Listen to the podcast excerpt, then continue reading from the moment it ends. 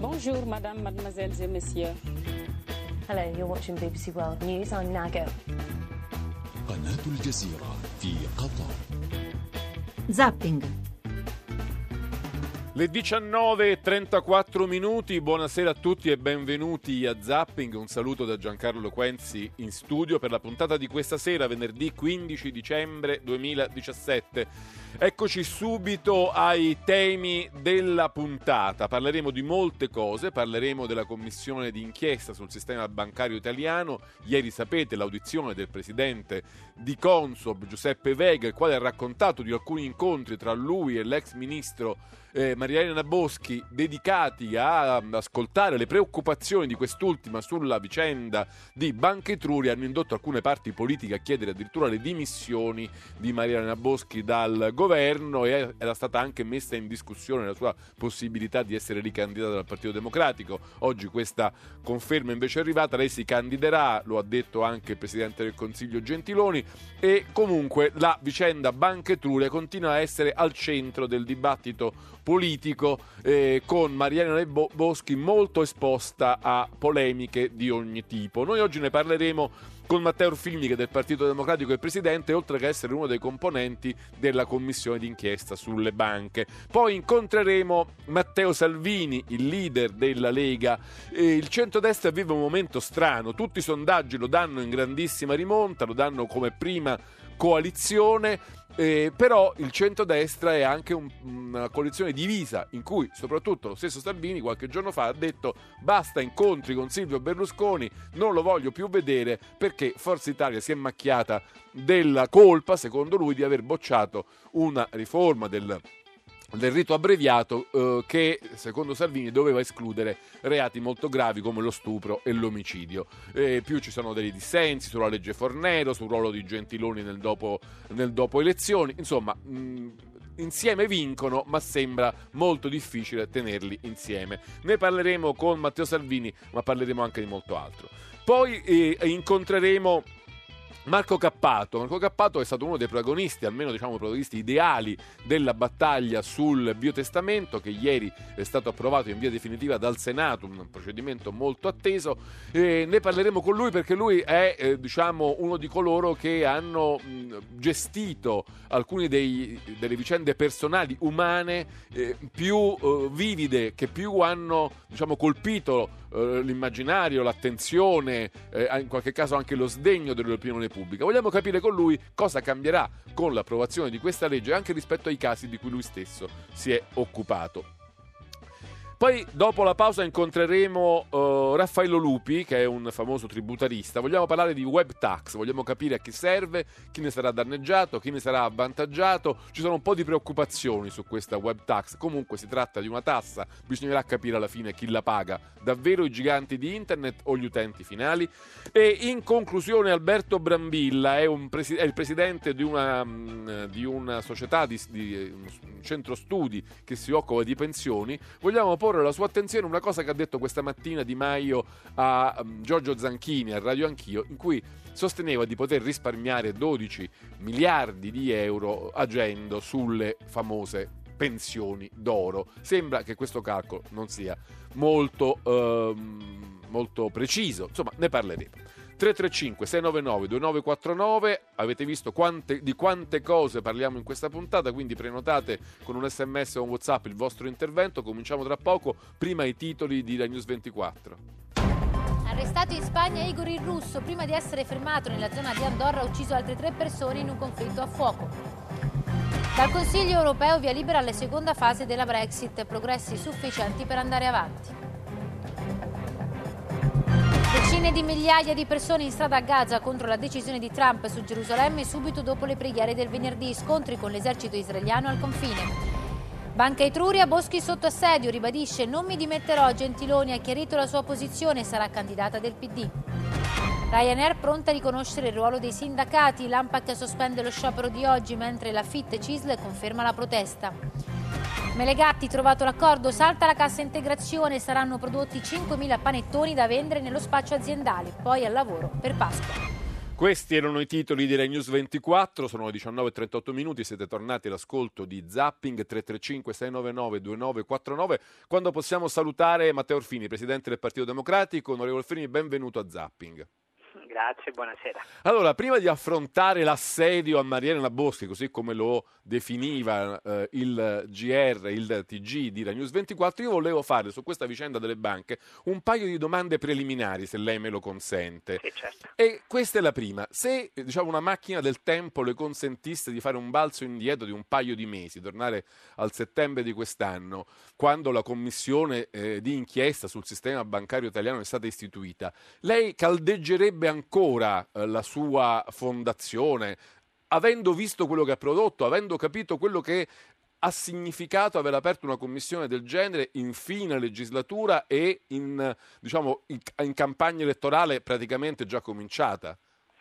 Assolutamente sì, io credo che il lavoro della Commissione sia utile e stiano emergendo anche delle cose interessanti e importanti di cui spesso si parla poco perché in effetti eh, diciamo, il clamore riguarda degli aspetti per il lavoro della Commissione assolutamente marginali ma sicuramente politicamente interessanti di cui si sarebbe comunque parlato in campagna elettorale e invece credo che appunto il lavoro della commissione d'inchiesta sia importante, tanto che non solo lo rifarei, ma proporrò di rifarlo. Io ho già detto che eh, chiederemo eh, che nella relazione conclusiva al primo punto ci sia la richiesta di restituirla nella prossima Ecco, ma non sarebbe stato meglio fondarla per la prima volta nella prossima legislatura, tenendola così, diciamo, un po' protetta dal dibattito elettorale che l'ha investita, non si può dire di no, parecchio. No, ma non c'è dubbio, però eh, io credo di no, perché nonostante il rumore di fondo del dibattito elettorale, che comunque, ripeto, su questo tema ci sarebbe stato ugualmente commissione sì o commissione no,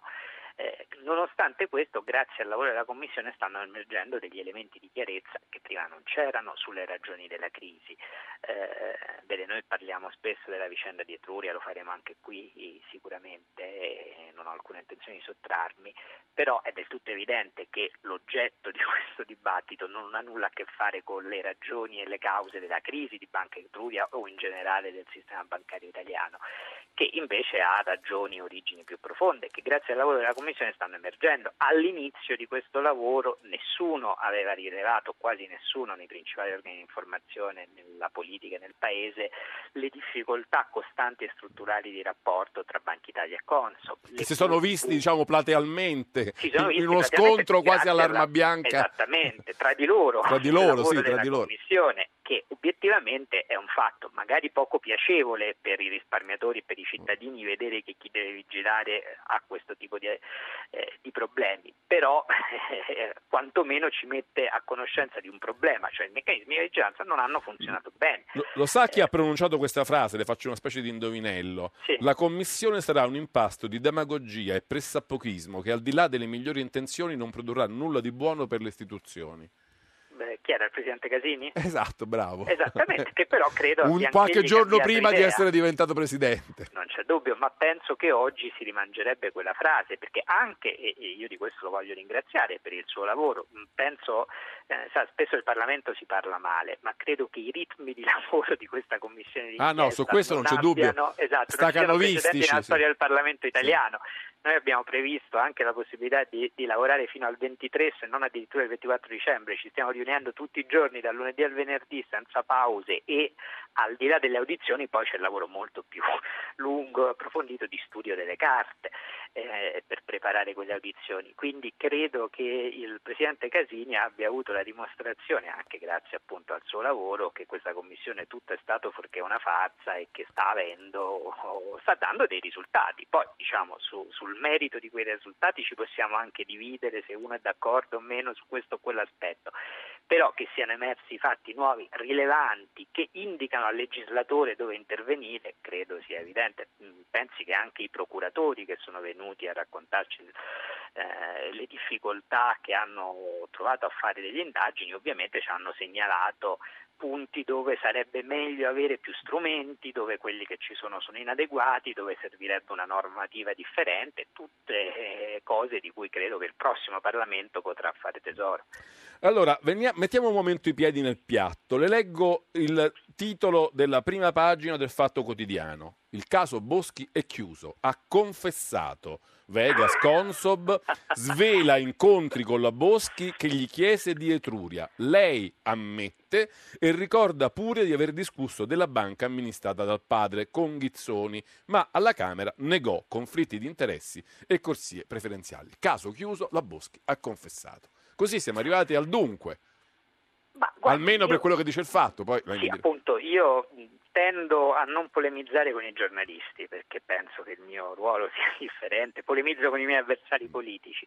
Chiederei a un giornalista attento come lei e alla sua redazione di fare il fact checking su quello che mi ha appena letto, perché eh, non voglio dire io che è un insieme di falsità, ma diciamo è abbastanza evidente che è una rappresentazione della realtà piuttosto curiosa e che non corrisponde a quello che è accaduto ieri. Eh, ieri Vegas, presidente di Consob, per chi non lo sa, è venuto in commissione, ha risposto a tantissime domande che peraltro oh, diciamo, hanno evidenziato quello di cui parlavamo prima, cioè le difficoltà di rapporto con Banca Italia, ma su questo verremo dopo, e eh, ha spiegato che non ci sono state pressioni, che non ci sono state interferenze, che non ci sono state richieste di azione sulla vicenda di cui si sta parlando da parte del ministro Boschi, anche perché, come tutti sappiamo, e lo sa evidentemente ancora di più il ministro Boschi, sulla questione di cui parlarono quant'era tre anni fa, cioè l'eventuale fusione Etruria-Vicenza, eh, Consob non aveva alcuna competenza specifica, quindi ha raccontato di un colloquio eh, avvenuto nell'ambito di una visita istituzionale. Il ministro dei rapporti con il Parlamento, diventato ministro, ha incontrato, come è naturale fare, le principali cariche dello Stato e diciamo, i presidenti, le autority di vigilanza delle istituzioni principali. Andando a farlo non di nascosto nella sede di Consob a Milano. Eh, Anche se era stata incont- invitata a casa di Vegas, a quanto si capisce. questa in un'altra occasione Sì. abbiamo, Sì. no- non in questa, in Sì. questa prima occasione è stata una visita istituzionale a Consub durata due ore, eh, in una parte, un- a margine di queste due ore, durante queste due ore il ministro Boschi ha manifestato cosa secondo Vegas, non secondo la Boschi, assolutamente normale, diciamo in uno scambio eh, di idee sul sistema bancario, la preoccupazione per l'ipotesi che allora era sui giornali, era di dominio pubblico, della fusione Vicenza-Etruria. Eh, preoccupazione, mi permetto di entrare nel merito, anche se non è questo l'oggetto delle, contestazioni, sacrosanta, perché era un'operazione sbagliatissima, come ha dimostrato la storia, non si è fatta, non a caso, eh, diciamo, visto lo stato di Vicenza e ciò che è emerso successivamente. Vegas dice la Boschi era preoccupata per la- le aziende aurifere, le aziende di produzione dei gioielli d'oro non dell'Aretino. di dubbio e faceva bene a preoccuparsi perché eh, Banca Etruria è una banca del suo territorio, Vede, è una banca, è un'impresa.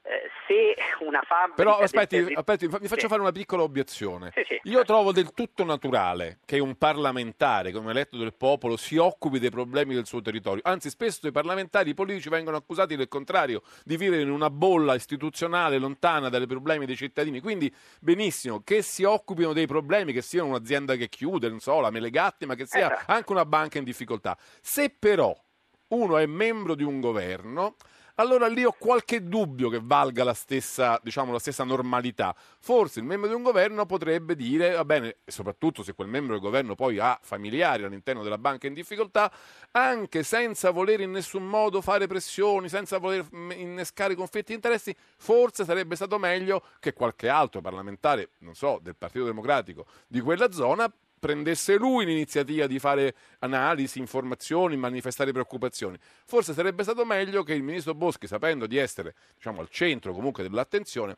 avesse fatto un passo indietro. Non Ma dico da guardi- governo, ma un, fatto indi- un passo indietro dall'occuparsi della vicenda. No, no, ho capito cosa dice.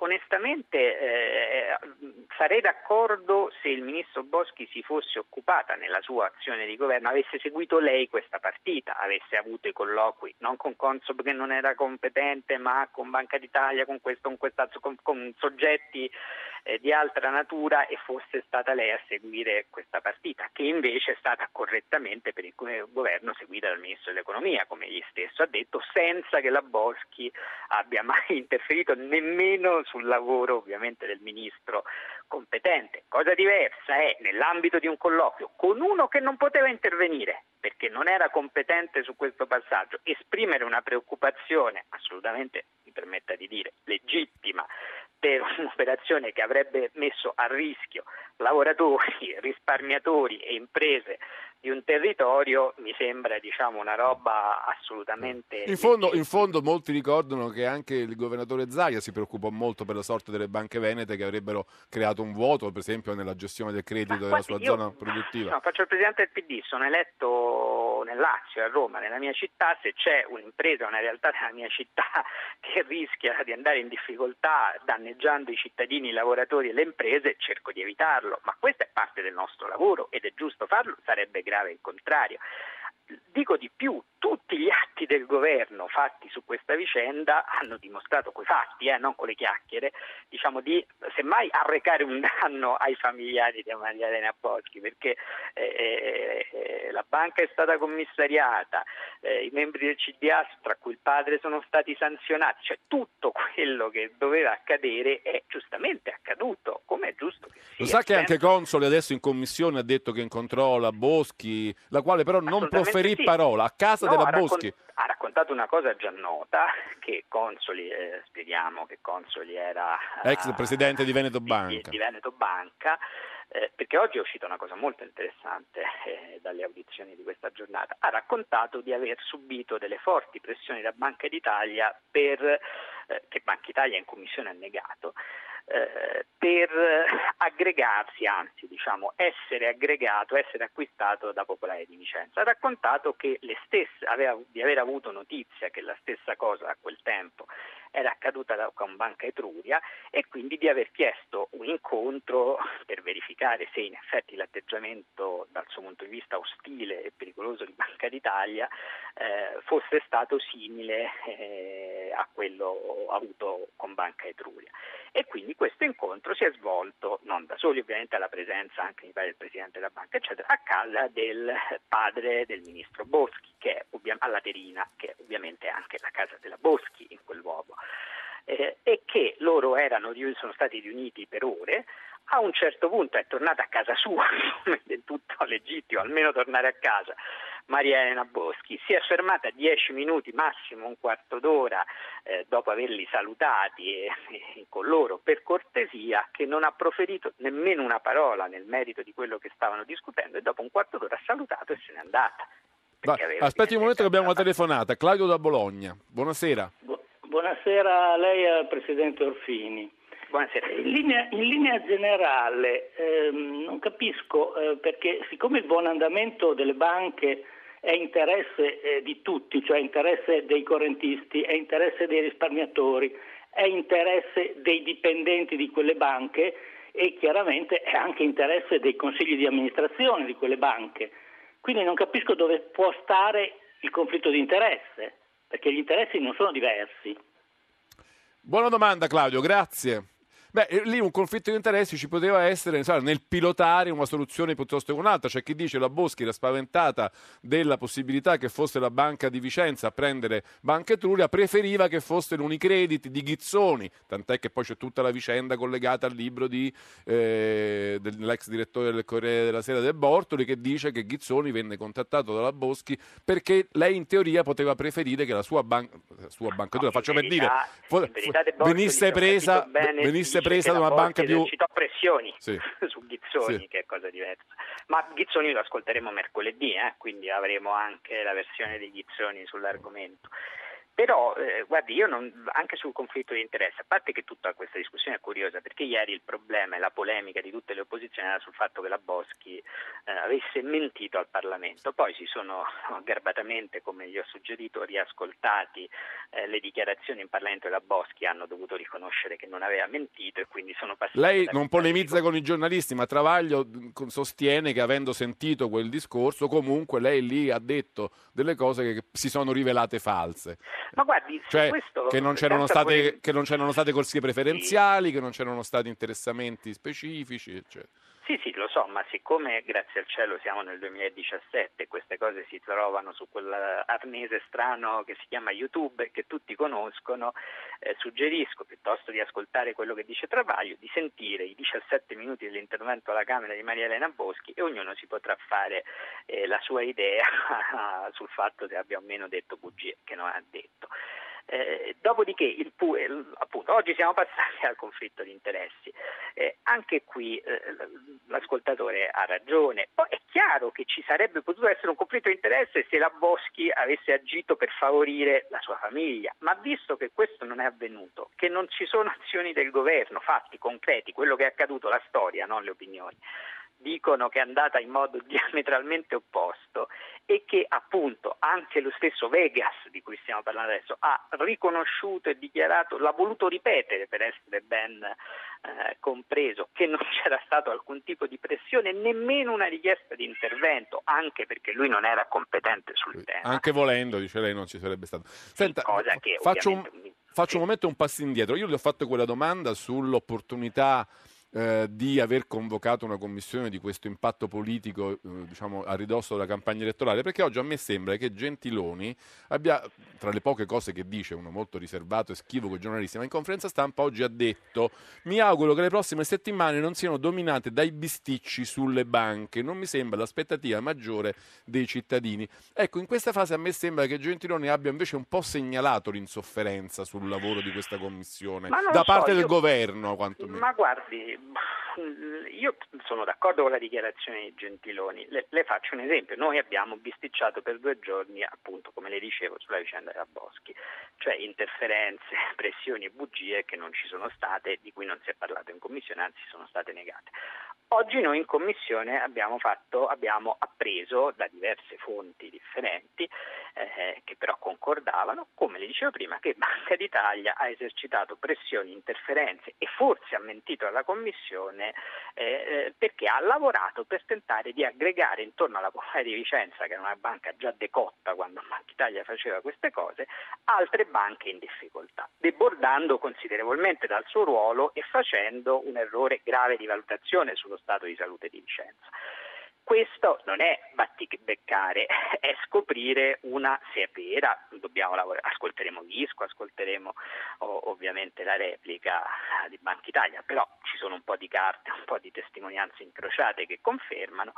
Eh, non sarebbe un C'è anche questa obiezione che si può fare, Presidente Orfini, nel senso è davvero utile per un paese come l'Italia avere quello che ormai i giornali chiamano un governatore della Banca d'Italia dimezzato, cioè sottoposto in qualche modo a ispezione, a inchiesta, a indagine parlamentare, messo in bilico, in difficoltà, lui in quella posizione delicatissima rispetto alla, alla stabilità dei mercati, eccetera, è utile e giusto per un paese come l'Italia esporre il proprio governatore insomma, alla, alla denudazione Però, pubblica di una commissione come quella. Perdoni, molti se lo chiedono. Eh, sì, molti se lo chiedono, ma è un ragionamento molto insidioso, perché eh, io credo che in una grande democrazia come noi siamo sia sbagliato per paura della verità. Se ci sono state delle responsabilità, e uso il se, se ci sono state delle mancanze, se ci sono state delle inadeguatezze, è in, indispensabile in una grande democrazia scoprirle, perché si costruiscono scoprendo degli elementi per evitare che si ripetano. Cioè se queste crisi di cui abbiamo parlato, cioè le Venete, Monte, eh, scusi, le due Venete, le quattro banche e Monte dei Paschi, che sono costate tanti soldi e tanto dolore a, a, a migliaia e migliaia di cittadini e di risparmiatori, eh, se, si, se, se avessimo potuto evitarle, qualora i meccanismi di vigilanza eh, avessero avuto la capacità di funzionare meglio, credo eh, che è giusto dirlo e scoprirlo. Siccome noi abbiamo in più di occasioni audito Consob che ci diceva se tutte le informazioni che Banca Italia aveva in suo possesso ce le avessero date noi avremmo agito in modo diverso e avremmo forse potuto evitare le crisi, a questa domanda, a questa affermazione, è giusto sì. Eh, andare fino in fondo per capirla o per non turbare i sonni di qualcuno dobbiamo lasciare eh, lì la cosa e nascondere? No, uno potrebbe fare qualche passo indietro e, dic- e, e, ridomandarsi se era giusto riconfermare i Visco, ma apriremmo un dibattito troppo ampio. Soprattutto lo chiede a uno. sì, no, certo. certo. alla persona sbagliata. Già, ovviamente. E no, le volevo fare un'ultima domanda invece che non ha a che fare con le banche, ha a che fare con questo, diciamo con lo scontro tra il Partito Democratico e il Movimento 5 Stelle. Oggi ehm, Di Maio, candidato premio 5 Stelle, ha detto proprio qui a Radio 1, a, a Radio Anch'io, a Giorgio Zanchini, eh, noi possiamo rivedere, anzi abolire la legge Fornero con le risorse che possiamo risparmiare dalle pensioni d'oro. 12 miliardi di euro che possiamo prendere da lì e fare in modo che eh, si possa attutire l'impatto di una cancellazione della Fornero. Le sembra una formula mh, accettabile? Ma temo siano sbagliati i numeri. Io sono, oh, figuriamoci, se troviamo una forma costituzionale, come sa Di Maio e come sanno tutti, la stiamo cercando da tempo, o per tagliare le pensioni d'oro, siamo tutti d'accordo, evidentemente. Temo non sviluppino i numeri che dice Di Maio, a meno di considerare pensioni d'oro anche quelle degli impiegati, non dico degli operai, ma almeno degli impiegati.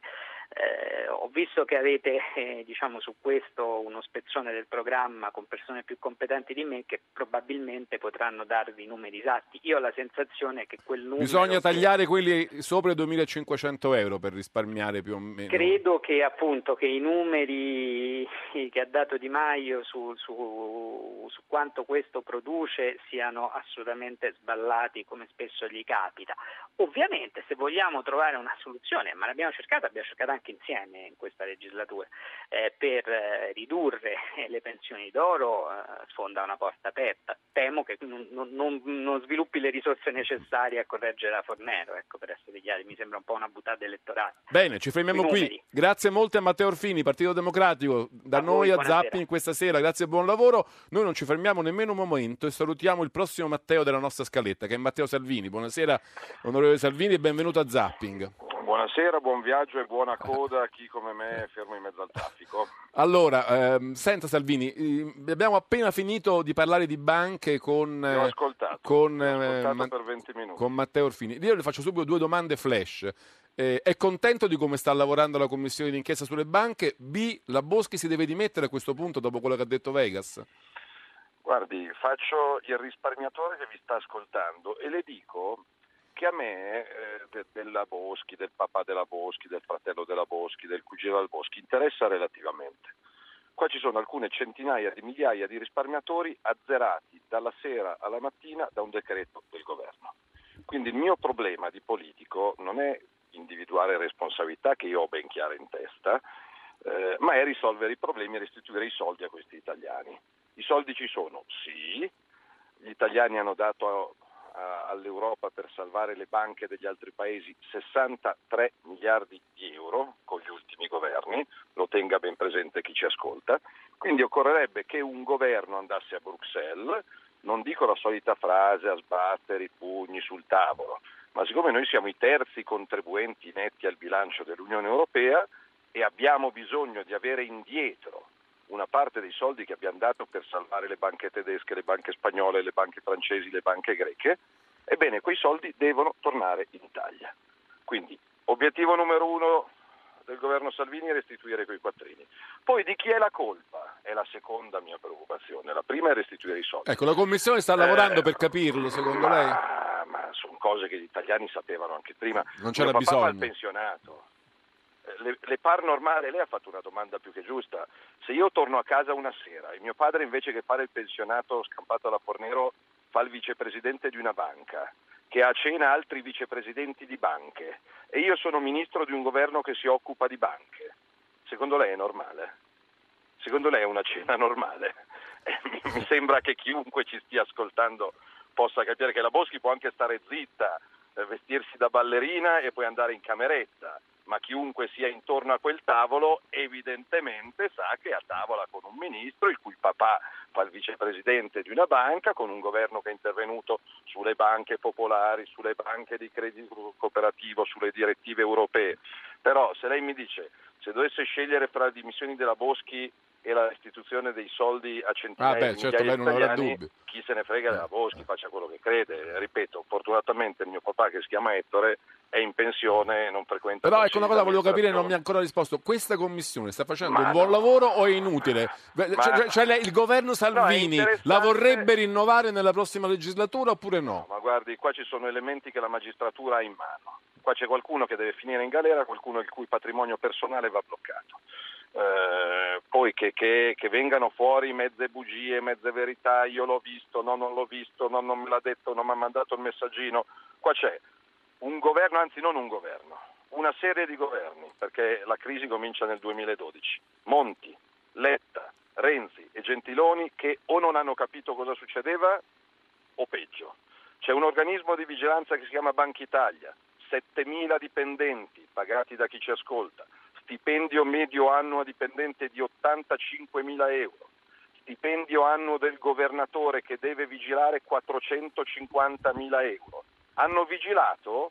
No, ne rispondano personalmente. Quindi le colpe ci sono, non occorre una commissione per andare a capire chi doveva C'è già la magistratura che sa tutto. Ma quello che mi interessa e che mi ripropongo di fare è recuperare i soldi che io ho pagato per salvare le banche altrui per dare una mano ai risparmiatori italiani che sono in causa, che sono per avvocati, che hanno perso quasi tutto. Io mi ricordo Matteo Renzi a proposito di YouTube, sentivo il collega Orfini, Matteo Renzi se lo ricorda anche lei che disse nel mezzo del caos Monte dei Paschi di Siena, la banca è salva, comprate sì. le azioni del mondo. Gli è stato molto rinfacciato, ce lo ricordiamo. È un affarone. Già un Presidente del Consiglio che consiglia delle azioni di una banca da comprare non è normale. Che poi quelle azioni vadano vadano a farsi benedire. Eh, vabbè, detto questo, non, non mi interessa polemizzare. Allora, mi faccio invece allora fare un attimo un'incursione sulla situazione Prego. del centrodestra che a me sembra molto Prego. interessante, perché da un lato i sondaggi vi danno in crescita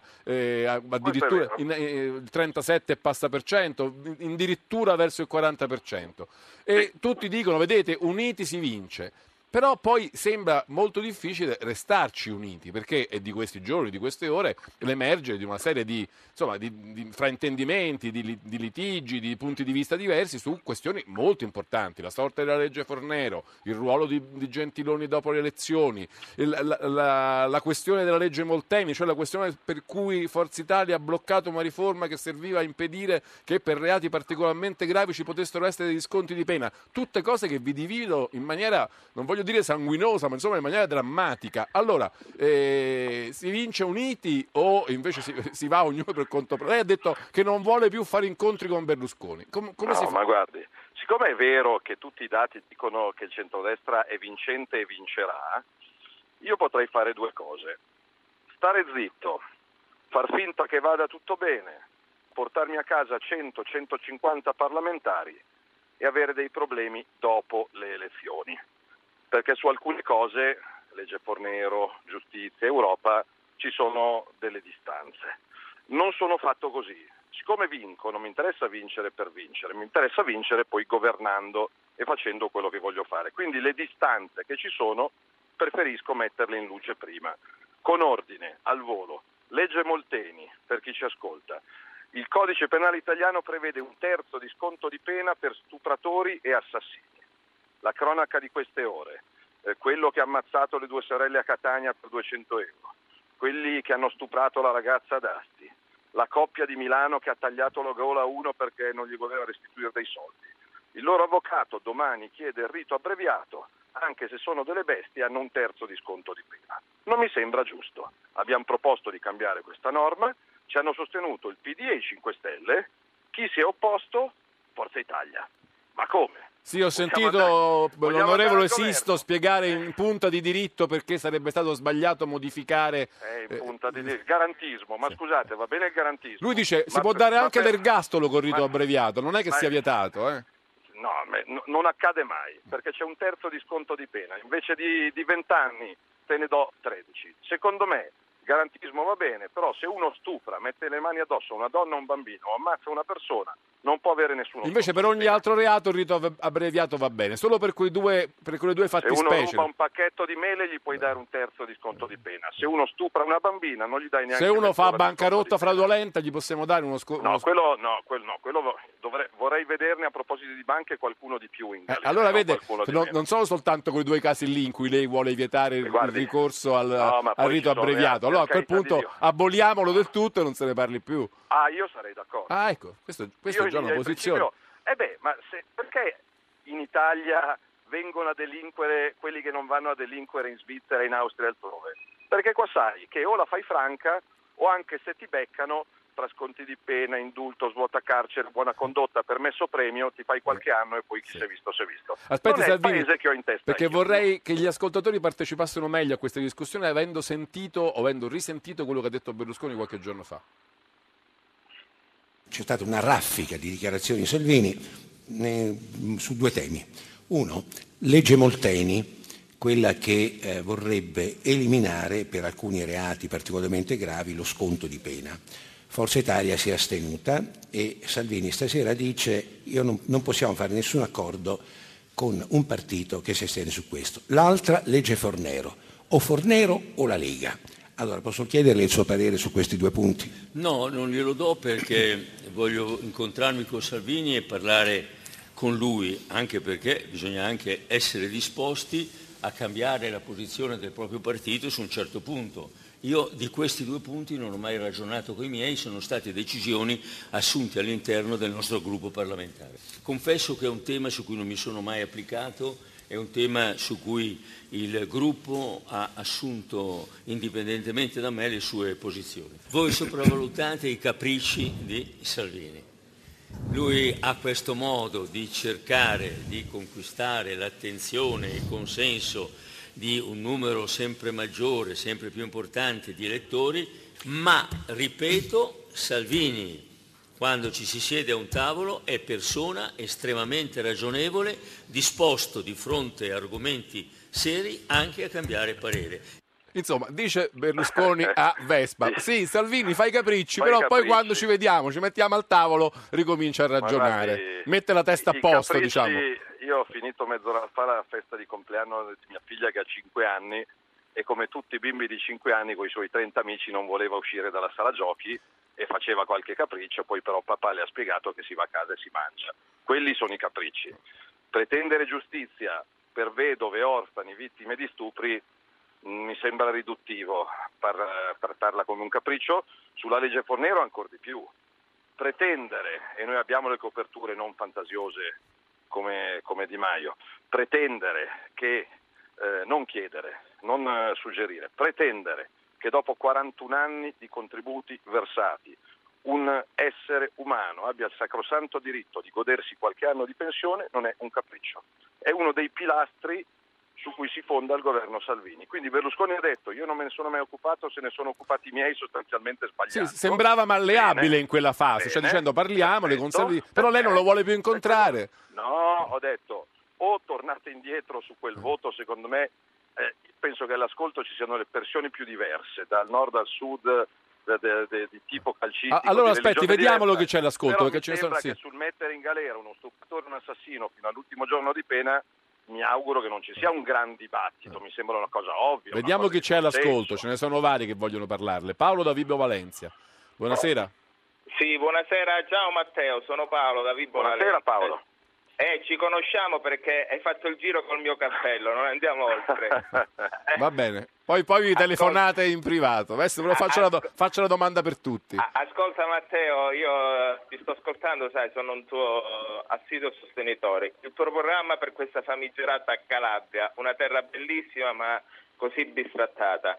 Eh, in te ci crediamo e quindi se puoi eh, esplicitare in maniera, in maniera diretta eh, verso i calabresi quale può essere il tuo modus operandi per la Calabria. Va bene. Sonia da Gubbio, buonasera. Sì, buonasera, salve. Ciao Matteo. do- Ma tutti amici suoi chiamano Ciao. stasera. Ciao. Li ha, li ha co- li ha- del tu, li ha io non ho convo- piacere li di ha conoscerti convocati lei, no? No, sai, una cosa voglio dirti, ti aspettiamo a Gubbio, non nomini mai la nostra Umbria e io ti aspetto perché insomma mi fido di te, di quello che dici e ti seguo tantissimo, seguo le tue dirette. L'unica cosa che, sai, ho un po' timore, diciamo, mh, questa alleanza con Berlusconi, non mi fido di Berlusconi, mi dispiace, era stato un grande premier, io non lo so, però non mi fido di lui, di quello che dice di te, eh, non mi piace questa cosa, ho paura che se andiamo su eh, lui li punta i piedi e magari non fa quello che magari tu hai promesso a tanti italiani. no? Va bene, Sonia. Vediamo se anche Mario da Benevento è un suo amico. Mario, buonasera. Sì, salve, buonasera. No, non sono amico pur- purtroppo di Ah. Matteo Salvini. Vorrebbe esserlo. Eh, eh, vorrei esserlo. Buonasera anche a Matteo Salvini. Buonasera. io volevo dire Buonasera, io volevo dire solo una semplice cosa. Io spero che eventualmente se andrete al governo mettete mano realmente a sta giustizia italiana che non se ne può più.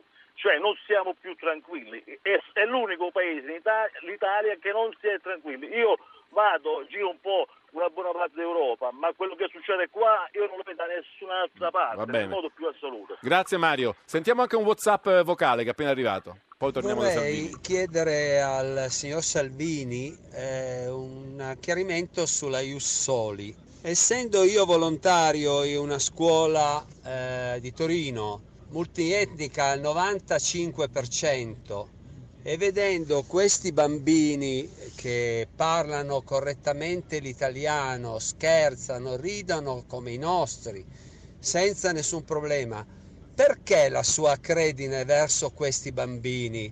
Non la capisco, anche perché eh, non è che dando la Jussoli ai bambini automaticamente tu la dai ai genitori. Va bene, ecco, almeno una telefonata un po' polemica. Salvini, qualche risposta? Partiamo da questo, no, la dai anche ai genitori ovviamente. Se tu dai la cittadinanza a un bimbo di 8 anni, evidentemente non puoi allontanare, se tu dovessi farlo, nel papà, nella mamma, nei nonni, nei cugini, nei fratelli. Quindi su questo l'educatore sbaglia. Io dico che lo Jussoli non serve, ma lo dico appunto da papà di due bimbi che hanno dei bimbi stranieri in classe, perché secondo me la cittadinanza è una scelta importante che fai dopo un percorso di integrazione a 18 anni quando sei maturo per farla. A 18 anni decidi se guidare la macchina, a 18 anni sei maturo per andare a votare, a 18 anni sei maturo per scegliere che tipo di cittadinanza avere in tasca. Anche perché ricordo a chi si ascolta e all'educatore di Torino che con la legge di oggi, che il PD vuole cambiare, l'Italia è il paese che in Europa concede più cittadinanze in assoluto.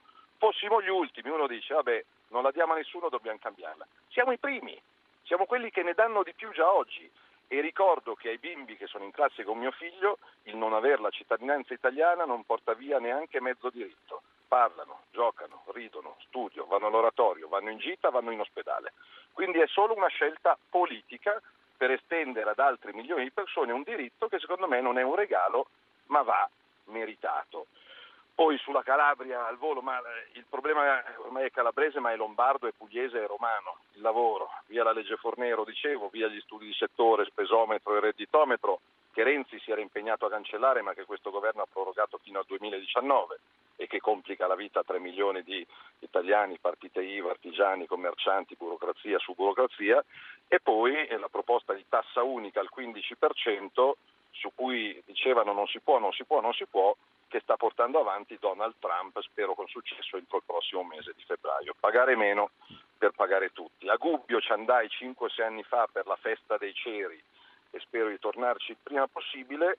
Sono contento di essere segretario e aver cambiato un movimento che fino a qualche tempo fa si occupava solo di una parte di paese e che adesso riesce a portare le sue proposte a Vibo Valenzi a Benevento e non solo a Milano, a Venezia, a Genova, ad Alessandria dove, dove ci siamo da tempo. Eh, Savino, un'ultima questione, l'ho sentita dire più volte, ehm, così dandolo un po' per scontato, il governo Salvini dirà, il governo Salvini farà.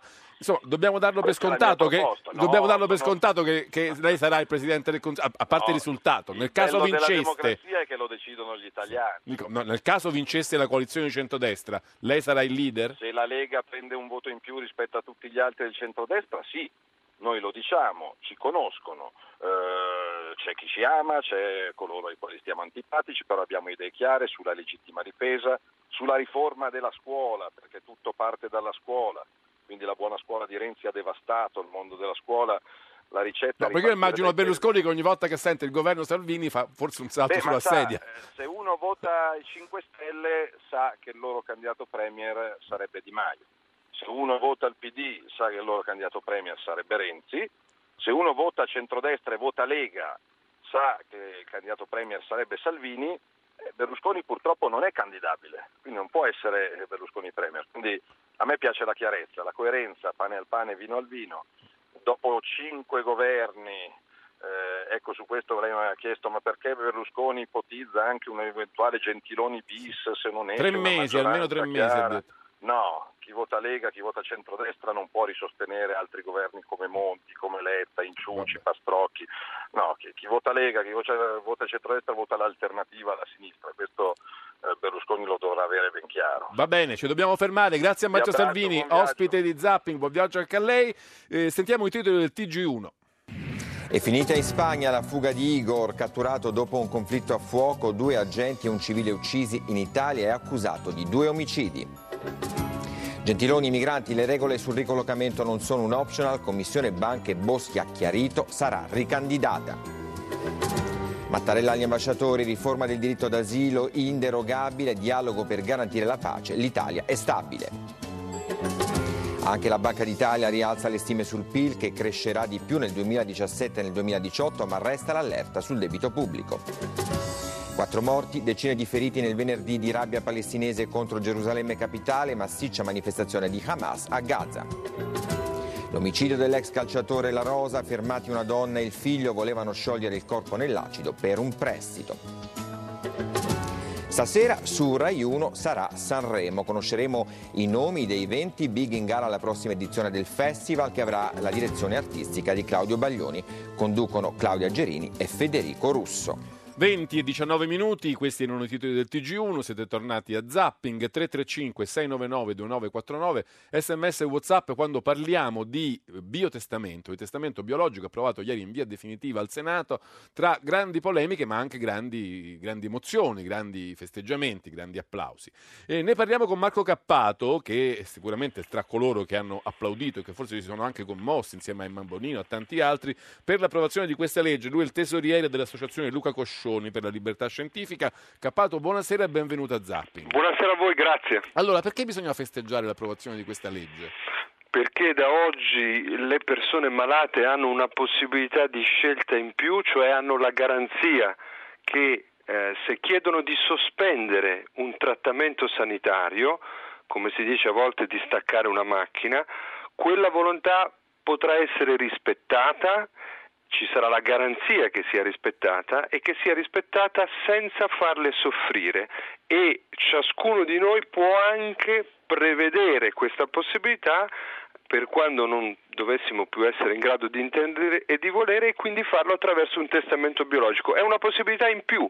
Chi non vuole naturalmente continuerà a poter non farlo, quindi eh, si può festeggiare comunque, nel senso che male che vada è una scelta che non si attiverà per chi non lo vorrà. Io volevo capire una cosa, lei eh, diciamo, nella sua attività politica ha seguito personalmente, è stato coinvolto in molti casi drammatici che hanno diciamo, colpito l'opinione pubblica, il caso di Luana Englaro, il caso di Luca Coscioni, il caso di DJ Fabbo. Vorrei capire, questi casi secondo lei sarebbero stati il loro corso, la sorte di queste persone, sarebbe cambiata se fosse stata vigente questa legge alle loro varie epoche? Ma certamente, eh, Welby ha dovuto ehm, battersi per cercare in tutta Italia un medico ne ha trovato uno, Mario Riccio, che facesse quello che invece oggi la legge eh, consente di fare, ma quel medico Mario Riccio fu incriminato e poi prosciolto. Eh, Beppino Englaro dovette aspettare 17 anni di battaglie giudiziarie per Giovanni Nuvoli in Sardegna addirittura si presentarono i carabinieri per impedire al nostro medico Tommaso Ciacca di poter andare a rispettare la volontà del malato. E sono tantissimi i casi che noi non conosciamo perché persone che non avevano i soldi e i mezzi di rivolgersi, per rivolgersi a avvocati, a intentare delle cause e che hanno dovuto subire come una tortura una condizione di trattamento sanitario che non volevano più. Senta, però, per esempio, chiariamo alcuni, alcuni fatti. La, la, scelta di DJ Fabo di sottoporsi alla procedura di suicidio assistito rimane non consentita anche con l'approvazione di questa legge? Sì. Quindi su questo non, non abbiamo dubbi? Non, è è... Assolutamente. Diciamo che eh, DJ Fabo avrebbe potuto ottenere, e con questa legge ne avrebbe la garanzia di poter ottenere, la sospensione delle terapie in Italia, ma per una persona nelle condizioni di Fabio avrebbe voluto dire aspettare 7-8 giorni eh, in attesa di morire di fame e di sete. Lui non ha voluto questo perché non voleva fare passare un'esperienza del genere a sua madre che viveva con lui, quindi lui comunque ha scelto secondo me comprensibilmente, di ottenere invece che in 7-8 giorni, in 7-8 minuti e senza soffrire, in Svizzera quello che solo in Svizzera si può ottenere o in paesi Quindi come questo l'Olanda. però è un po' allora un limite strutturale di questa conquista, chiamiamola così, perché ci, sa- ci saranno Certo. tante persone nelle condizioni eh, di DJ Fabio che per ottenere, come dire, per, per andare Certo. incontro alla morte volontariamente, devono soltanto affrontare quella scelta lì, o morire soffocati chiedendo eh, di, di sospendere la, la ventilazione artificiale, o morire disidratati o, o di fame sospendendo idratazione e alimentazione. infatti, Quindi è, un varco molto stretto. Ah, che si- infatti il limite di questa legge è che consente la possibilità di scelta, eventualmente anche di scegliere di eh, interrompere la propria vita senza soffrire solo alle persone la cui scelta può, eh, può essere realizzata attraverso la interruzione delle terapie. Coloro invece i quali, per esempio malati di cancro, che non sono attaccati a una macchina, è molto più difficile che anche con questa legge abbiano questa possibilità ed è la ragione per la quale eh, sono sotto processo per disobbedienza civile, cioè per essermi autodenunciato proprio perché nel nostro paese si possa finalmente discutere anche di regolamentazione dell'eutanasia contro l'eutanasia clandestina, che è l'altra soluzione sempre a disposizione per la disperazione dei malati, cioè il suicidio non assistito, cioè quello nelle condizioni più terribili, come Monicelli e Lizzani che si buttano dalla finestra magari per interrompere la propria sofferenza. Eh, leggevo ieri una cosa interessante, ehm, c'è uno studio americano che ha sottoposto ad indagine il funzionamento del cosiddetto living will, che è appunto il testamento biologico, che in- negli Stati Uniti funziona da vent'anni. Questo studio, uno studio indipendente fatto da università, da centri di ricerca, ha però visto una cosa, che nonostante il vigore di questa possibilità, di questa norma da tanti anni, beh, insomma, nei momenti decisivi, in quella zona grigia di quando qualcuno si avvicina alla fase finale della propria vita, magari anche attraverso molte sofferenze, eh, la possibilità, l'aver avuto la possibilità di, di scrivere le proprie volontà non è che abbia sempre molto facilitato la situazione. Il rapporto tra i familiari tra di loro, tra i familiari e i medici, la lettura, l'interpretazione di queste, di queste quelle che noi chiamiamo DAT, le disposizioni anticipate di trattamento, insomma, ha lasciato quella zona grigia comunque molto grigia e ha tenuto aperte molte questioni che non sono state risolte da un formulario con, Ma delle, certo. con delle crocette barrate. Quindi si dice sì, abbiamo da vent'anni questa possibilità, ma quella parte della nostra vita continua a essere un po' un mistero ma su ci come mancherebbe- la si deve affrontare. Ma ci mancherebbe altro che la burocrazia debba coprire o risolvere fatti così drammatici. Perché anche... un po' sembra questo, abbiamo chiesto allo Stato di occuparsi dei nostri attimi finali. No, in realtà la cosa più preziosa per il fine vita, non lo dico io, lo dicono gli studi anche medici, è il grado di conoscenza, informazione, consapevolezza e anche possibilità di dialogo attorno al malato terminale. Allora io penso che una delle funzioni di questo dibattito, ma anche nei confronti di chi è contro a questa legge e alle nostre proposte è quella di fare aumentare la consapevolezza e la riflessione delle persone e anche il fatto di andarsi a informare, di raccogliere informazioni su ciò che è possibile o non è possibile, perché la risorsa, il bene più, prezioso proprio per un malato terminale è quello di essere sempre consapevole e a piena conoscenza delle scelte che ha davanti. Non è il testamento biologico che risolve i problemi. Il testamento biologico è una opportunità per iniziare ad affrontare i problemi, ma la soluzione si trova nel rapporto con le persone, con il medico, con i familiari, con l'amore che si ha intorno o anche con le difficoltà e, e- e i contrasti che si possono avere attorno. Un altro problema è quello che ci diceva ieri un medico del Gemelli, un gerontologo che diceva voi non avete idea di, quanta- di quanto spesso eh, la gente in, in quelle condizioni, le persone in quelle condizioni cambiano idea sulla loro Certo. sorte medica. Immagini- lo fanno, cambiano idea dieci volte al giorno. Quindi figuriamoci se uno ha lasciato una- un testamento biologico dieci anni prima. eh, Ma eh, certo. Il valore di quella testimonianza con- è, mh, come dire, indebolito dal fatto che io- lui dice io, ve- io vedo i miei pazienti terminali volere e disvolere la stessa cosa nel giro di mezz'ora. Premettendo che il testamento biologico può sempre essere modificato e anche annullato, quindi non è mai definitivo, eh, questo è eh, una eh, intanto motivazione in più per sottolineare la volontarietà di questo strumento e eh, la possibilità attorno a questo strumento di prendere la decisione più importante, cioè quella del fiduciario. Il testamento biologico non deve significare necessariamente essere molto dettagliati su quello che si vorrebbe o non si vorrebbe nel momento in cui non si fosse più in grado di intendere di volere. Io potrei per esempio dire io mi fido di mio fratello senza entrare nel dettaglio di quello che vorrei o non vorrei se andassi in coma, ma semplicemente identificando la persona della quale ci si fida di più. Anche questo è un passo che uno può scegliere di fare, sottolineando sempre cento volte che non è obbligatorio. Le faccio un'ultima domanda: in che modo questo- questa legge avrebbe aiutato il caso Englaro? Perché Luana Englaro non lasciò nulla di scritto, no? non, non- non c'era un'evidenza di quello che lei veramente pensava per sé e avrebbe voluto.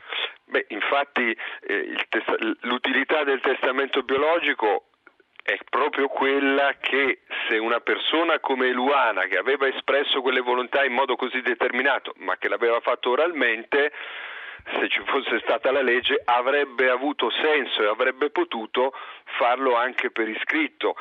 Se non l'avesse fatto, il problema di ricostruire la sua volontà, che è stato il problema processuale di 17 anni, eh, beh, quello- quel problema sarebbe rimasto. Però, una volta chiarita qual era la volontà della persona, questa legge nel dubbio, perché anche mantenere una terapia è una scelta, mantenere una terapia contro la volontà della persona è una scelta, quindi nel dubbio si sceglie di rispettare la volontà per come era stata espressa, questo è il senso di questa legge. Bene, grazie a Marco Cappato, ci ha chiarito molti punti, ci fermiamo Grazie qui. a voi. Poi si può continuare a essere in disaccordo o a favore, ma l'importante è sapere di che cosa stiamo parlando. Noi ci fermiamo un momento con l'onda verde, le notizie dal traffico e poi con il meteo, poi torneremo qui a Zapping, parliamo di web tax e parliamo di pensioni d'oro. Zapping. Sono le 20 e 36 minuti, bentornati a Zapping 335 699 2949. Adesso affrontiamo un nuovo tema, un nuovo argomento con un nuovo ospite. Prima però voglio farvi sentire i titoli della, S- della CBS.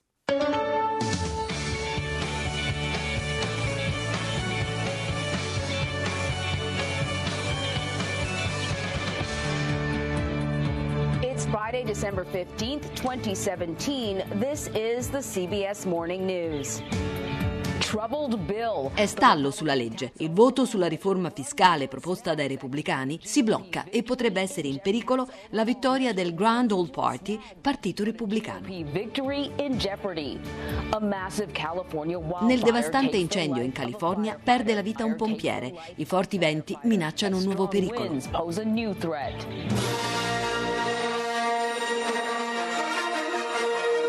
I up fans di Star Wars arrivano alla prima del nuovo film nelle sale cinematografiche in piena forza.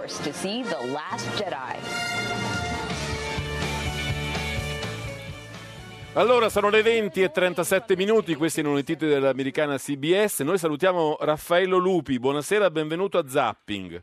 Salve, buonasera. Giurista, tributarista, docente di diritto tributario all'Università di Tor Vergata. L'abbiamo invitato per cercare di capire semplicemente questo, di che cosa parliamo quando parliamo di web tax, perché ne abbiamo sentito parlare per mesi se non per anni. Poi adesso al Senato, all'interno della manovra di bilancio, ne abbiamo appresa una formulazione, ora sembra che alla Camera cambieranno le cose di nuovo, tant'è che oggi su Repubblica leggo la web tax ora fa paura alle imprese italiane. Vorrei capire di che cosa stiamo parlando. Lei lo ha capito, professor Lupi? Ah, immagino che anche molti che ne scrivano non abbiano capito. No, non è un'imposta sul web, è la applicazione delle imposte, le imposte finiscono solo ricavi, redditi e consumi, cioè qualsiasi imposta alla fine è riconducibile a questo, quindi riguarda la tassazione dei redditi realizzati sul web, quindi si tratta di riferire al web l'idea fiscale di reddito che eh, sembra facile, no? Ma se il fornitore sta in America e l'acquirente sta in Italia, cosa possibile attraverso internet, la domanda è il reddito dove si produce? Per questo uh, c'è questa polemica, in realtà è una polemica tecnica perché la questione è concettuale, certo. riguarda eh, questa questo problema che ho appena detto, che diventa però una specie di guerra di religione fra quelli che vogliono difendere il commercio tradizionale, quindi dicono ah maledette imprese del web, loro non pagano le tasse, vanno in qualche modo da te, e quelli che vogliono difendere invece il nuovo, che dice no, ma perché volete tassare il web? Invece è una questione puramente concettuale. Ma eh, stiamo che... parlando di tasse diciamo tra, tra imprese o che riguardano anche i privati? Allora, tendenzialmente, siccome riguardano il reddito, il reddito lo deve, lo deve, dichiarare chi lo consegue. Quando noi compriamo qualcosa sul web come privati, l'IVA già la paghiamo. Quindi già le imprese del web, l'IVA, l'app, quando noi compriamo qualcosa online, eh, il fornitore estero, magari lussemburghese, se non è un pirata, quindi è un problema di evasione come, come il nero del pasticcere, quindi è un'altra questione, ma il fornitore è sempre registrato in Italia e lui regolarmente su quello che compriamo noi versa l'IVA. Quindi non è vero che vadano tutte, cioè l'IVA questi la pagano qui, si registrano e pagano solo l'IVA. E cosa dicono invece? Il reddito, siccome noi non abbiamo niente in Italia, ci vede la signora Maria dal suo computer, ma noi stiamo in Lussemburgo, il reddito lo tassiamo tutto in Lussemburgo e questa è la pietra dello scandalo. Invece no, siccome la signora Maria ti vede da Roma attraverso il suo computer, vuol dire che tu lavori a Roma. Però allora qualcosa è cambiato, perché l'altro giorno ho letto sui giornali che Facebook ha detto d'ora in poi pagheremo le tasse in Italia. No, certo, Facebook aveva un altro problema, che Facebook, ma infatti Facebook diciamo ha aderito perché uh, a questa eh, possiamo dire è stata un po' una forzatura, però siccome Facebook è un operatore economico come uh, Google, lui vuole vivere tranquillo, quindi dice vabbè eh, ditemi quanto devo pagare pure se teoricamente come punto di principio non lo doveva pagare perché le convenzioni che sono fatte ai tempi, le convenzioni internazionali per dire dove si tassa il reddito, sono fatte ai tempi di, eh, dell'economia digitale, dell'economia analogica, quando le vendite a distanza si potevano fare solo sui cataloghi di postal market, certo. tanto si può pure dire fallita, sì. credo. Quindi, non facciamo eh, pubblicità. Sì. Esatto, non facciamo pubblicità, ma insomma quando c'erano quelle cose quando si pagava in francobolli per avere la testa del club di Topolino, insomma. Eh, infatti, eh. quindi, quindi, le convenzioni danno ragione a, a Facebook dice tu devi pagare reddito, imposte sul reddito in Italia solo se hai una qualche struttura in Italia. Ho visto però, però che un po' tutti si stanno piegando. era talmente sì. forte che questi hanno detto vabbè. Ho visto che un po' tutti quelli che chiamiamo gli over the top si stanno un po' piegando le richieste della nostra agenzia delle entrate. Adesso anche ma Amazon sì, certo, ma... ci darà 100 milioni. Magari sono bruscolini 100 milioni per Amazon, però. Ma rispetto al business. Mucchetti tu... dice che è merito suo perché del merito del suo emendamento che ha fatto diciamo, l'onorevole Mucchetti del Partito Democratico, senatore dice avete visto da quando abbiamo uh, inserito la possibilità di web tax, adesso finalmente i grandi di internet cominciano a pagare. Ma no, era una cosa, Google ha definito prima eh, che aveva lo stesso problema. Eh, si capisce poi che sul piano sostanziale, sul piano della sostanza economica, ha ragione l'Agenzia delle Entrate, ma non sul piano dello stretto diritto. Sul piano dello stretto diritto, infatti, la cosiddetta web tax è una specie di stabile organizzazione digitale, cioè invece di avere qui un negozio, uno stabilimento, un deposito, eccetera, si dice anche se ti vedono uh, dal computer, uh, e solo dal computer, quindi non c'è niente di tuo in Italia, si considera che tu stai contrattando, stai dando la mano attraverso il computer alla signora Maria e quindi è la sta- quella che si chiama stabile organizzazione attraverso internet, che è giusta sostanzialmente nella, nella logica. Ora, naturalmente, come sempre accade, il diritto si adegua più tardi, il diritto alla legislazione, la legge formale si adegua tardi ai cambiamenti delle, dell'economia, quindi io ho visto gir- circolare una polemica che aveva una sua suggestione. Molti dicono: ma come? Il governo fa tanti sforzi, ha dato un sacco di incentivi alle imprese per digitalizzarsi, 4.0, l'innovazione, la modernità, gli dà gli incentivi con una mano e con l'altra gliele toglie come, ta- come web tax. Non c'è una contraddizione in questo? Beh no, ma se io sono una fabbrica di saponette che mette la digitalizzazione della catena di montaggio, mica mi tocca la web tax. Cioè, se io, Però se decido eh, di vendere saponette online, sì.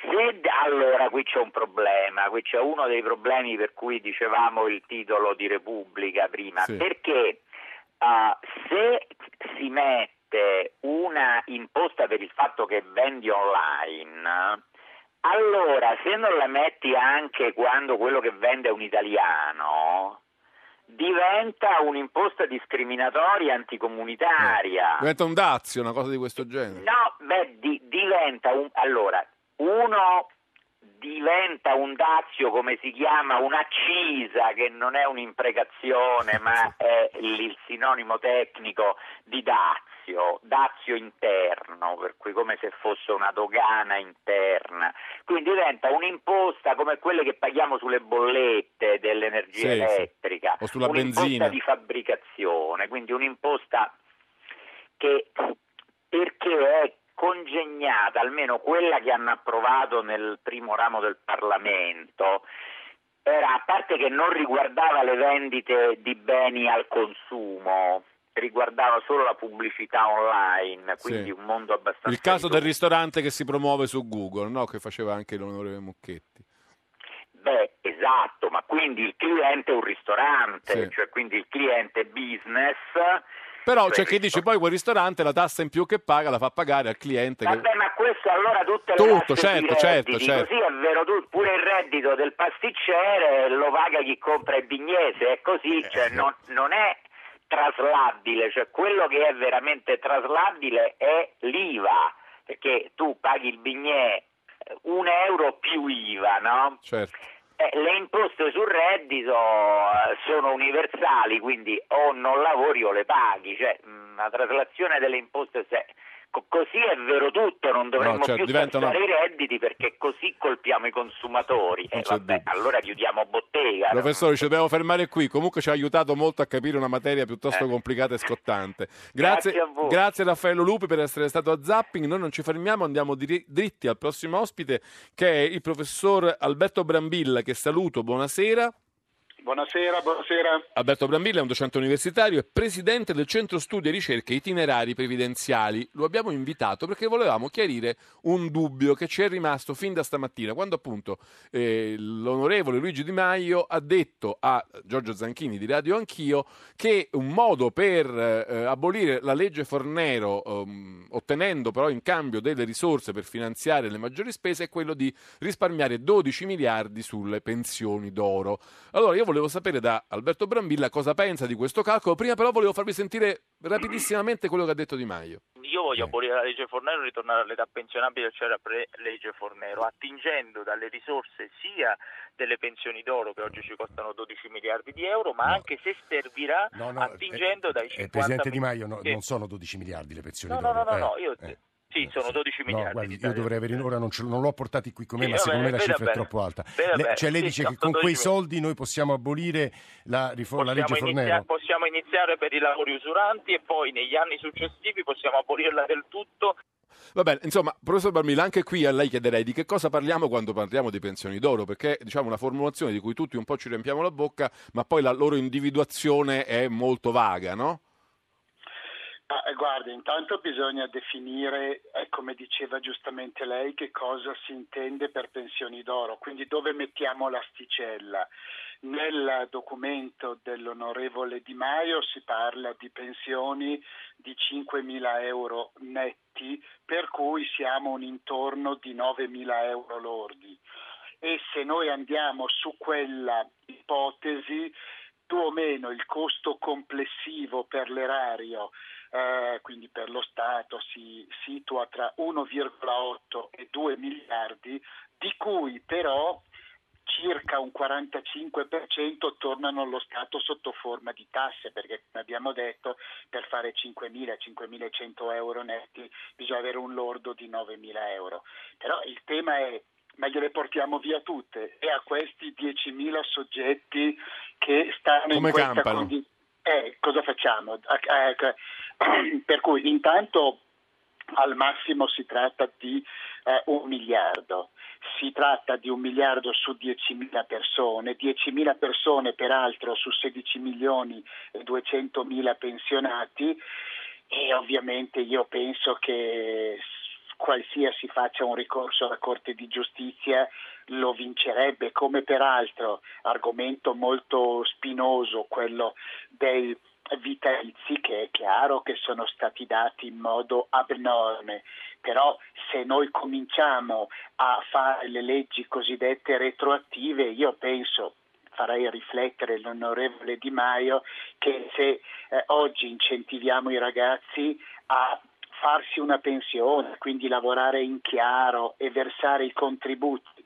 E poi questi eh, anche a scuola, anche in università dicono, beh ma poi se arriva uno che alla fine dice vabbè vabbè abbiamo scherzato, adesso tagliamo tutto perché non ci sono fondi, non è un bel lavorare. Ecco, Ma quando lui dice 12 miliardi, quindi eh, facendo un ragionamento al contrario, eh, a che livello di pensioni d'oro si riferirebbe per poter risparmiare davvero 12 miliardi? E a questo punto dobbiamo andare a togliere, ma proprio al 100%, fino alle pensioni a 2.400-2.500 euro netti, grosso Cioè modo. tutti quelli che prendono eh, 2.400-2.500 euro netti al mese bisognerebbe togliergli completamente la pensione così risparmieremo 12 miliardi.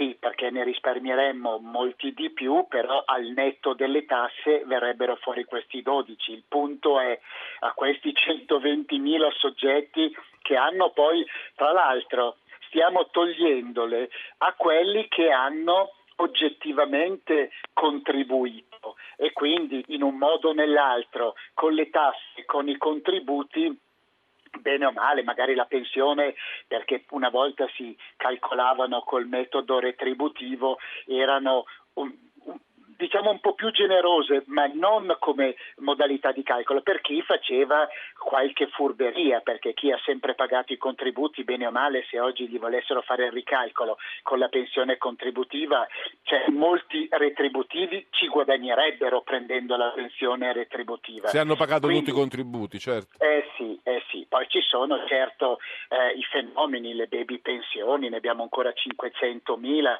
eh, i, i, tutti coloro che hanno avuto il prepensionamento nei settori eh, in crisi come il siderurgico, come il cartario, i porti, che sono quasi 700.000. Certo, ci sono tutte queste cose, ma questa è assistenza, non è pensioni. Quindi il discorso che fa l'onorevole Di Maio, ma che spesso fanno i politici, è che dovrebbero sapere che in Italia su 16 milioni di pensionati, più della metà sono totalmente o parzialmente assistiti dallo Stato, quindi dalla fiscalità generale. Cioè non sono lo- i loro contributi che hanno finanziato le loro pensioni. Esattamente, non sono i loro contributi. Allora, è ovvio che una parte di questi ha avuto una vita disagiata, ha avuto dei problemi di salute, dei problemi psichici, dei problemi familiari, però è difficile pensare che un paese come il nostro, tra le sette potenze industrializzate o otto che siano, abbia il 50% della sua ex forza lavoro che non è riuscita a mettere insieme 13-14 anni di contributi veri per avere almeno la pensione minima. Quindi è evidente che siamo di fronte a un fenomeno imponente di evasione, anche se non a livelli altissimi, cioè non sono certo miliardari questi che hanno evaso. E il punto è che a questi che non prendono molto, però non avendo mai pagato contributi, Sono un costo, non hanno mai neanche certo. pagato tasse, quindi adesso gli si regala, tra virgolette, perché siamo un paese civile, 500-600 euro al mese, è logico che non siano grosse cifre, però andare a incrementare, come vorrebbe non soltanto l'onorevole Di Maio, ma anche altri politici, queste prestazioni a 700, 800 euro, 1000 euro, significa premiare chi non ha mai contribuito al, a, al paese e andare a penalizzare chi bene o male insomma questi contributi li ha pagati perché tenga conto che queste 10.000 persone sono esattamente oggi abbiamo 20.000 persone che dichiarano più di 150.000 euro lordi all'anno come IRPEF Sì. quindi è ragionevole pensare che se sono 20.000 poi in pensione alla fine ci siano questi soggetti qui, quindi non, eh, non- non c'è un calcolo diverso, quindi Ma c- sarebbe anche Volendo, diciamo, volendo seguire il ragionamento di Di Maio e di molti politici, come lei osserva, c'è qualcosa che si può risparmiare siamo sul- sotto il capitolo generico pensioni d'oro o è invece intoccabile perché comunque la Corte Costituzionale, le Corti di Giustizia bloccherebbero qualsiasi iniziativa?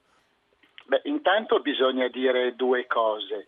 Eh, le pensioni sopra le 5 volte il minimo, quindi 2.500 euro lordi, giusto per capirci, hanno perso in questi 12 anni sono colpevoli tutti i governi che sono succeduti solo per la mancata indicizzazione all'incirca il 18% del potere d'acquisto. Quindi mettiamoci nei panni di una persona onesta, diamo il beneficio di inventario, che ha pagato tutti i contributi per il semplice fatto che prendeva più di cinque volte il minimo, tutti i governi, a partire dal ministro Sacconi per poi arrivare a Fornero, eh, il governo Letta, Gli eccetera, hanno bloccato l'indicizzazione. hanno bloccato e hanno pagato quindi alcuni tra il 18 e il 20% di perdita del potere d'acquisto. In più, in questi 15 anni passati hanno sopportato contributi di solidarietà, questi qui che prendono eh, 5.000 euro eh, netti al mese, questi 10.000 che quindi arrivano a 140-150 mila euro, per un po' di anni hanno avuto una decurtazione automatica tra 6, 12 o 18%. Quindi tutto questo non gioca bene a favore del sistema pensioni.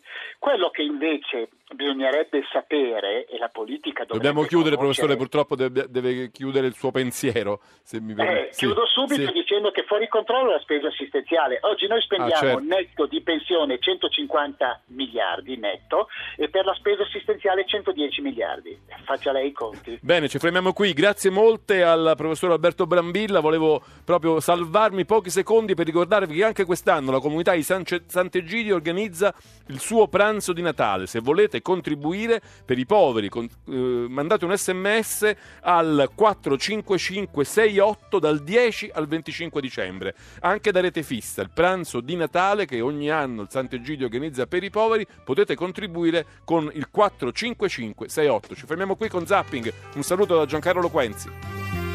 Rai Radio 1.